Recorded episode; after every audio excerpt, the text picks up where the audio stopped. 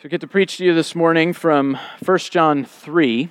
Uh, I'm going to work through a number of verses in that whole passage which Pastor Belcher read to us today and focus on a few of those verses in particular. And the chapter opens with this. It opens with a familiar passage. We sometimes see that, sing this together in church. It says, See how great a love the Father has bestowed on us that we would be called children of God.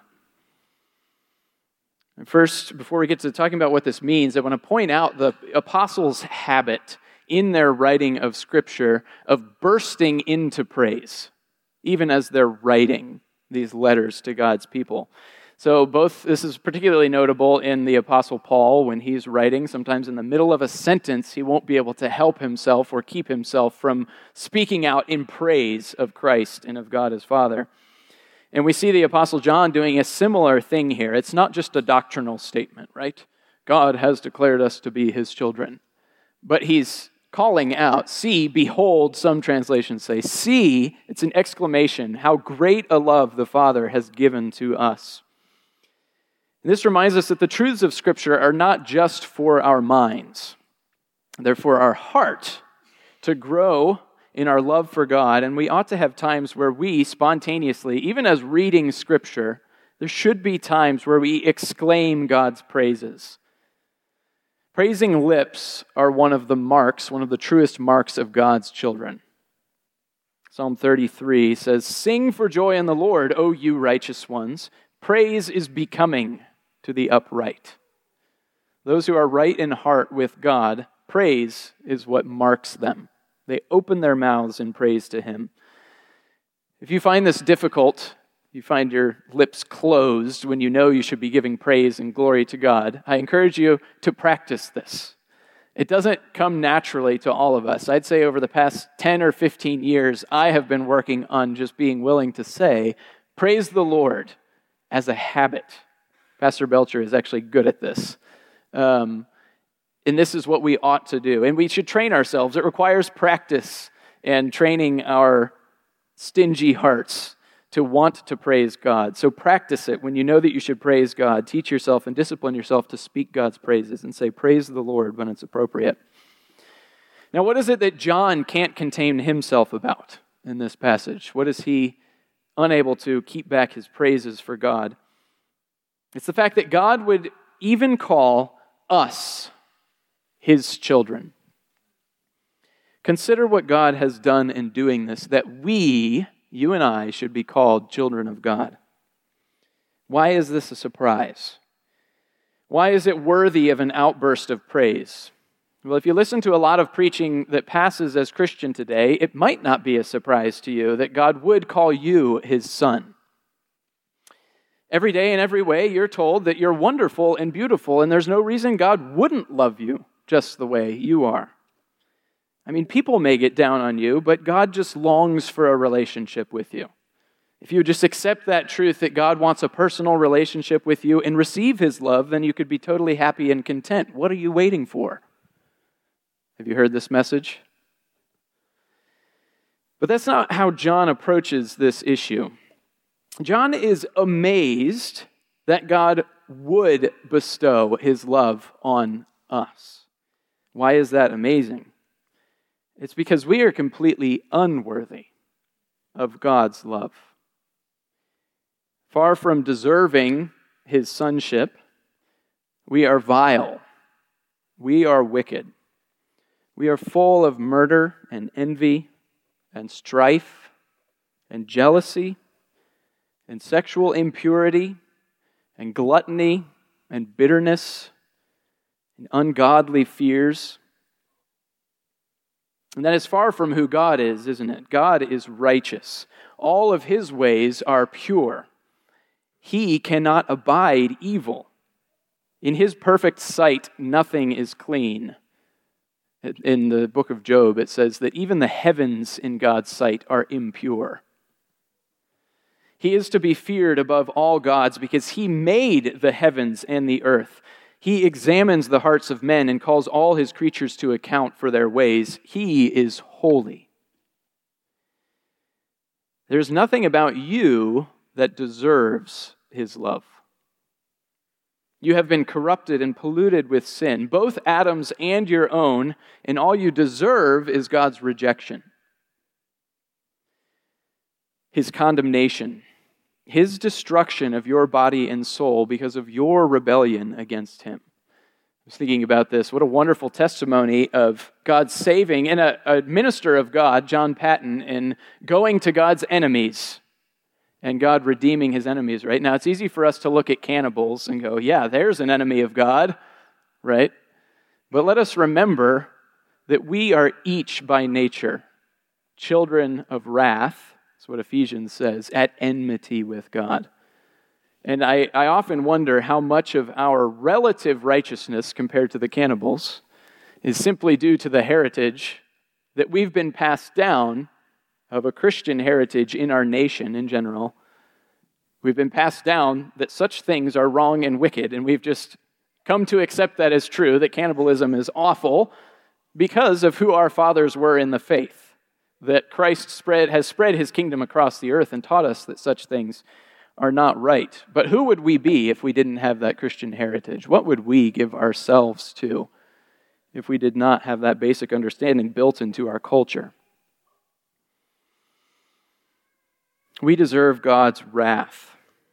Behold, what manner of love the Father has given to us, that we, you and I, should be called children of God, sons of God, a name that properly only belongs to one person, to Jesus Christ. That God would send His true Son to be the propitiation for our sins and cleanse us of our guilt by the shedding of His perfect blood. That Christ would absorb the thorns and nails of God's unbearable wrath for our sake, and that God would then make us his own sons, bearers of his name, partakers of his fatherly care, and sharers in an imperishable inheritance that belongs to Christ. That he would cause us to share in all things that belong to him, fellow heirs with his only begotten Son, Jesus Christ and filled with His Holy Spirit who cries out within us that God is our Father. There is no love like this. And every other thing that goes by the name of love pales in comparison. See what manner of love the Father has bestowed on us. This is something for us to wonder at that God has done this for us. Now, having marveled at the unspeakable blessing of being called sons of God, the Apostle John goes on to talk about what it looks like for us to bear the resemblance of God our Father. And let me ask you a question How do you know that my children are my children? Almost. Don't forget about Vera. But yes, yes, that's the correct answer. Uh, yeah, you can tell, right? And you all bear some resemblance to your father. You can't help it. You are your father's child. Maybe your hair is the same color, maybe your face shape, maybe how you're built, your voice, maybe even how you walk. Have you ever noticed people walking the same way in the same family? And even beyond physical characteristics to mannerisms and personality and interests and strengths and weaknesses. Have you ever seen someone who, even though you've never met them, you got a pretty good guess of which family they're in? You're like, I don't know who that kid is, but I'm pretty sure it's a Solomon. you can recognize relationships between parents and children. And God made it that way. Regardless of however many corruptions there are of God's perfect design for fatherhood through sin and failure, there will till the end of time always be an inescapable resemblance of son to father. And those who are born of God bear a family resemblance to their father. It's not a resemblance of physical characteristics, but just as our birth in him is spiritual, so our resemblance to him is spiritual. But just because it's spiritual doesn't mean it's invisible. Okay, that's a temptation we have to think spiritual. Spiritual is something you can't ever see, but that's not the case here. John tells us in chapter, uh, verse 10 you can jump there, Liam. Verse 10 By this the children of God and of the devil are obvious. Anyone who does not practice righteousness is not of God, nor the one who does not love his brother. So, the children of God are obvious. This doesn't take some great spiritual vision or knowledge to peer into the mysteries of the universe. John says it's obvious. Those who do not practice righteousness are not of God, nor the one who does not love his brother. The children of God bear spiritual resemblance to their Father, and that resemblance manifests itself in the practice of righteousness. Now, even more specifically, our resemblance to our Heavenly Father manifests itself in our love for the brethren, for those who also belong to Jesus Christ and bear His name. Let's look at verse 14 in this same chapter. We know that we have passed out of death into life because we love the brethren. He who does not love abides in death. Everyone who hates his brother is a murderer, and you know that no murderer has eternal life abiding in him. We know love by this, that he laid down his life for us, and we ought to lay down our lives for the brethren. But whoever has the world's goods and sees his brother in need and closes his heart against him, how does the love of God abide in him? Little children, let us not love with word or with tongue, but in deed and truth. John reminds us here that Jesus died for us. He died for the purpose of making us his brothers. And then he reminds us that there is a natural practical impl- implication that flows from this truth. If Jesus died for us, we ought to lay down our lives for one another. We get to demonstrate and multiply the love of Christ in our willingness to sacrifice for those around us, whom Christ already died for. When it comes to laying down our lives, some of us may be tempted to think highly of ourselves. This may or may not be you, but I think it is true of at least a few of us. You know, we think, yeah, I'd lay down my life for so and so. You know, it sounds romantic and heroic. We've seen lots of movies where people lay down their lives for others, and it's always glamorous, right? And we may think, you know, if a man walked into church with a gun, I'd be the first one to take him down. Every time I watch Braveheart, I'm ready to lay down my life for someone you know, or for something, for freedom, or whatever comes my way. But John actually surprises us here, I think. After saying we ought to lay down our lives for each other, he doesn't go on to give heroic and romantic examples of people literally dying for someone else. He doesn't talk about persecution here or execution and the ultimate self sacrifice of martyrdom. No, he talks about someone in need of the world's goods. Think food, clothing, other basic everyday things. And when he does this, our hearts might be tempted to close up because it's no longer glamorous. It's earthy and humble and disappointing. And to be honest, it's hard because it's not talking about a hypothetical pie in the sky potential reality of having to die for someone else. It's very real and practical and applicable to all of us. And we realize that John is actually highlighting some of the hardest work, and that's caring for others in the very simplest of ways. And of course, if we're not willing to do these small things for someone else, it's silly to tell ourselves that we'll somehow be willing to make the greatest sacrifice of actually laying down our life for someone if that opportunity were to arise. Think about it. So, God calls husbands, we know from Ephesians 5, to lay down their lives for their wives.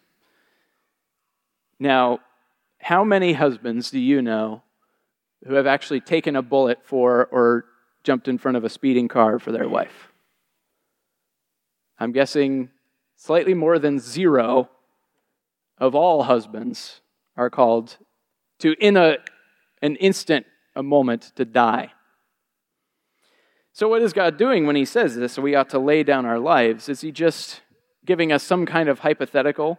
Theoretically, if a wife's life were to be in danger and there were some way the husband could sacrifice his own life for hers, then he should do so. Well, of course, that's true. But a husband is called to lay down his life for his wife every single day by putting the needs of his wife above his own. A husband and father is, willing, is to willingly and joyfully submit his own desires to the needs of his wife and children. He's not just supposed to make occasional token sacrifices in order to keep his wife happy and his conscience clean. No, it's about his entire attitude toward her, and whether or not it's an attitude of care and provision and humility, or of pride and selfishness. On the flip side, a wife is to submit to her husband, as Ephesians 5 says, in everything. Everything, what does that mean? It means she's not just to display occasional signatory acts of submission, letting her husband make a decision every once in a while. No, it's about her entire attitude towards him and whether or not it's an attitude of submission and deference or of rebellion and self exaltation. God does not want an outward show of our obedience, He wants our hearts. He wants the attitudes of our hearts to be toward one another rather than toward ourselves. And this is the work not just of husbands and wives, of course, it's the work of every Christian. We look in verse 11 of 1 John 3 here. This is the message which you have heard from the beginning that we should love one another. Love for others isn't just occasional nice things that we do for people. We want to think, well, yeah, I love that person. I did that nice thing for them that one time, remember? But is that love? It may have been an act of love, but love itself is an entire heart attitude toward another person. It's an orientation of yourself towards always advancing the good of other people. Love is wanting other people's needs to be met. Philippians 2 the Apostle Paul gives us another example where he reminds us of what Christ has done and what, how that should flow out in our lives towards other people. It says this Philippians 2 Do nothing from selfishness or empty conceit, but with humility of mind regard one another as more important than yourselves. Do not merely look out for your own personal interests, but also for the interests of others. Have this attitude in yourselves which was also in Christ Jesus, who, although he existed in the form of God, did not regard equality with God a thing to be grasped, but emptied himself, taking the form of a bondservant, and being made in the likeness of men. Being found in appearance as a man, he humbled himself, lowered himself, by becoming obedient to the point of death, even death on a cross. Here's a point I want to make from this Jesus didn't just lay down his life in one terrible moment on that cross. Think about it. All 33 years of his life on this earth, from the beginning to the end, were a laying down of his life for others. His humbling of himself wasn't a moment in time, it was the offering up of his whole life, every minute of it, to the glory of his Father and the service of his neighbors. In that life as a bondservant, a slave to the needs of others is what fittingly led up to his ultimate sacrifice on the cross. The Apostle Paul says he was obedient to the point of death. Not just when he died, but obedient up to the point of death. His willingness to die for others was not a surprise when the time came to be crucified. It was simply doing what he had been doing ever since he was born in a barn. And this is why John brings out the more mundane earthly reality of my brother who needs the world's goods right now, whether it be food or clothing or my time or my strength or my money. In a sense, John goes down to the lowest common denominator, what all of us experience, and this really does expose the state of our hearts. I think in a more keen way often than the thought of, what if I had to die for somebody? You might say to yourself, yes, I would lay down my life for someone. But the real question isn't would you lay down your life? The question is do you? Do you lay down your life for your brother? When you see your sister in need today, do you take care of her? Are you willing to give some of the simplest things for the sake of your brother? Or do you find yourself stingy with fleeting earthly goods? a few dollars to help someone out, a ride when someone needs it, a little bit of comfort for the sake of someone weaker who needs help, a moment of time to offer a word of encouragement or to listen and bear someone's burdens, a portion of your day to pray for others. Is it inconvenient to you to lovingly warn someone of the danger of their sin? These are all things God has graciously shared with us. But if you are stingy with what God has graciously given to you, how does the love of God abide in you? That's John's question, and the Holy Spirit's question to us. I want to spend some, some time driving this home on the home front because I think the rubber really meets the road in this matter of love in our households. Romans 12:10 says, "Be devoted to one another in brotherly love." Okay, and I'm going to take you through some of my thought process this past week. This and other places in scripture assume a basic love which exists or at least should exist between brothers, right? But that's not always the case as we know. And I have to confess, the fact that Scripture uses that phrase, brotherly love, was a bit of a stumbling block to me this week. A stumbling block in the sense that it made me wonder does the Bible really know what it's talking about? But then I remembered that the very first encounter we have with brothers in the whole Bible is Cain and Abel. And that's actually what John ends up talking about here in this chapter that we've read. And so, no, I'm not crazy to think that brothers have difficulty loving one another, and the Bible does indeed know what it's talking about. Why is it such a challenge to love those closest to us? Well, familiarity really does breed contempt. You know that proverb. The surest test of our heart attitude often comes with those whom we see most often, with those whom we're closest to. I don't want to speak too universally, but I think it's relatively easy for many of us to show kindness to the random person we only see every once in a while. It's much harder to show kindness every day to the same person who keeps doing the same things every single day in my very own home. That is a true test of patience and love, much more so in many ways than the showing of kindness to someone you don't know very well and who doesn't know you. Someone at school has a major crisis and is in need, and it's kind of exciting to jump in and help out. But today, your brother gets hurt. The same brother who faked it yesterday and who laughed when you fell down and got hurt the day before that. How are you going to treat that brother when he's hurt? With the love of Jesus or with contempt? This is obviously applicable to us as parents towards our own children, or as husbands and wives towards one another as well, or whoever it is you live with and spend the most time with. It's pretty easy to be excited about someone in a far off, distant place. This is another example. A far off, distant place winning an amazing award for accomplishing some great feat. And you can look at that and say, oh, that's awesome that that person I don't even know won something. But what about when your brother gets awarded and does something impressive? Suddenly, there's jealousy, isn't there? Because you think, well, I could have, or I should have won that. Oh, God, be merciful to us. We need His help, don't we? Listen to how central love must be in our homes. And with each example, think on the love of Christ showed when he made his enemies his brethren. Titus 2 says, Older women likewise are to be reverent in their behavior, teaching what is good, so that they may encourage the young women to love their husbands, to love their children. This is what young Christian women need. Young women, love your husbands, love your children.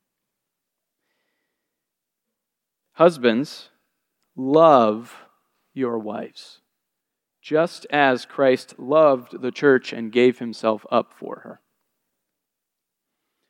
Husbands, love your wives and do not be embittered against them. We're told that because bitterness is always seeking to establish its root in our hearts, even and especially towards those closest to us. Listen to this. The Father loves the Son. These are the words of Jesus. The Father loves the Son and shows him all things that he himself is doing. Fathers, delight in your sons wanting to see everything you're doing. Don't be bothered when they're at your heels. Where are you going? Ah, I'm just going out to the car to get something. Love your children. Be devoted to one another in brotherly love. Give preference to one another in honor. I like the ESV's translation of that Romans 12:10. Outdo one another in showing honor. Let the competition be can I show more honor to my brother than he shows to me? We can choose, with God's help, to take joy in meeting the needs of others. Delight in being like your Lord Jesus. He is God's Son, and God has made us His sons through Him. And as His children, the children of God are made obvious because they look like Him. And the main way they look like Him is by their sacrificial love for one another. Because God, the Father, is liberal, He is not stingy. God is lavish in his gracious gifts. He gives his children wonderful blessings, and they, in turn, because of who they are in Christ, give freely to others. So, thinking about physical things, this means giving freely of what? What things? This is a real question. What things do we give freely to those in need? Yes. Food. That's right. Now, does that just mean working in the soup kitchen and feeding the homeless? Or does God call us to joyfully share our food with our brother and to delight in our sister getting the last cookie? I bring these up because it's easy to skip over the things that are in front of our face every day and to be consumed with selfishness, and to occasionally punctuate our selfishness with impressive acts of righteousness and service to somebody we don't even know. But God watches us in our homes. And we need to be full of love for one another. And it's foolish to, to fool ourselves into thinking that we are somehow full of love when those whom God has put right around us every single day, we do not give preference to them and honor to them. What else? Food. That's a good example. What else do we freely share as God's children? is, that a, is that an answer? The money. The money, that's right. Freely giving of the things that we have. Yes, you have one? What? Say it loud. Toys. Yeah, that's right. That's a good one. Do you freely share your things with others, with those who come over to your house, with your brother and sister? Does it delight you to see your little brother enjoying your toy? If we are being like Christ, it will delight us. We can choose through the Holy Spirit to delight in blessing others. Money, food, toys, our strength and our abilities, our time, do we delight in giving of our time to someone else? Do we light, delight in being interrupted to help someone else? But it's not just physical things, it's spiritual things too. God has blessed us with joy, with wisdom, with faith, with knowledge. Do you share your joy with others? Do you share the wisdom that God has given you as an older man, as an older woman, freely with those who are younger? Do you share the faith that God has given to you? That you have a special measure of? Do you impart that faith to others and strengthen them when they are having trouble believing? Has God given you knowledge and understanding that you can share with others? God has given us all of these things, and we are to share and bless others as God has blessed us. And we are to share the truth about who God is and what He has done for us. The kingdom of heaven is a pearl of great price which we don't have to be stingy with, because guess what? There's enough of it, enough of the treasure of the kingdom of heaven for us to share. Because God's storehouse of treasure is endless. Now, ask the question, but what about, you may be asking this question yourself, what about my lack of love? It is hard to hear these things and not be keenly aware of how woefully short we fall of the love of Christ who was obedient even to the point of death. First of all, don't be discouraged. Speaking of this church, it is such a joy to see you love one another. You really do take care of each other's needs and share so much of your time and your home and your joy and your comfort with one another. This is the work of the Holy Spirit among us, that you are treating one another as true brothers and sisters without bitterness and resentment. And I praise God for this church. Another encouragement toward patience and faith comes earlier in this chapter. If you can go back to the, uh, verse 2, Liam. Beloved, now we are children of God, and it has not appeared as yet what we will be. We know that when he appears, we will be like him, because we will see him just as he is. And everyone who has this hope fixed on him purifies himself just as he is pure. We are, even now, there's a great encouragement here. We are even now sons of God through Christ. And nothing can change that. And yet, it has not appeared as yet what we will be. So there's a tension here, right? We truly bear the name of God's sons, that we belong to Him. And yet, John says, it's not appeared yet what we will be. God knows better than you do the ways that you fall short in your love for others. But here's what we need to focus on the more we fix our hope on Christ, the more it will help us to grow in our love for our brother. A true Christian is someone who wants to be like Jesus in every way. And such a person can't help but be painfully aware of ways he is not yet like Christ. But Christians continue to fix their hope on Christ himself and not get bogged down with our own perception of how perfect or imperfect our righteousness is yet. We know that we are on the way to being just like Jesus. And though that work will not be complete until we actually stand before him and see him face to face, we get to make progress and take steps along the way, and we get to exhibit his glory and love in this life as we do. And the more we fix our hope on Him now, the more joy we will find in being like Him by loving those around us. Only those who fix their hope on Christ can begin to love as He loved. Only those who have been loved by Jesus can in turn love those around them. Only the Christian has access to Christ's abundant storehouse of love. And everyone who has this hope fixed on him purifies himself just as he is pure. So if you are secure in God's love for you in Christ, if you know that you are his son, it will enable you to love those around you. And if you do not have assurance of that, get it. Go to God for that assurance of our sonship in him. As you rest in the approval of your Father in heaven and apply yourself to hating and fighting against sin, you will begin to live and grow in righteousness, and you will have great satisfaction in doing so. So take heart and don't be discouraged. We have a good Father who graciously calls us his sons, even right now. And he has promised that he will, in his good timing, make us worthy of that high calling.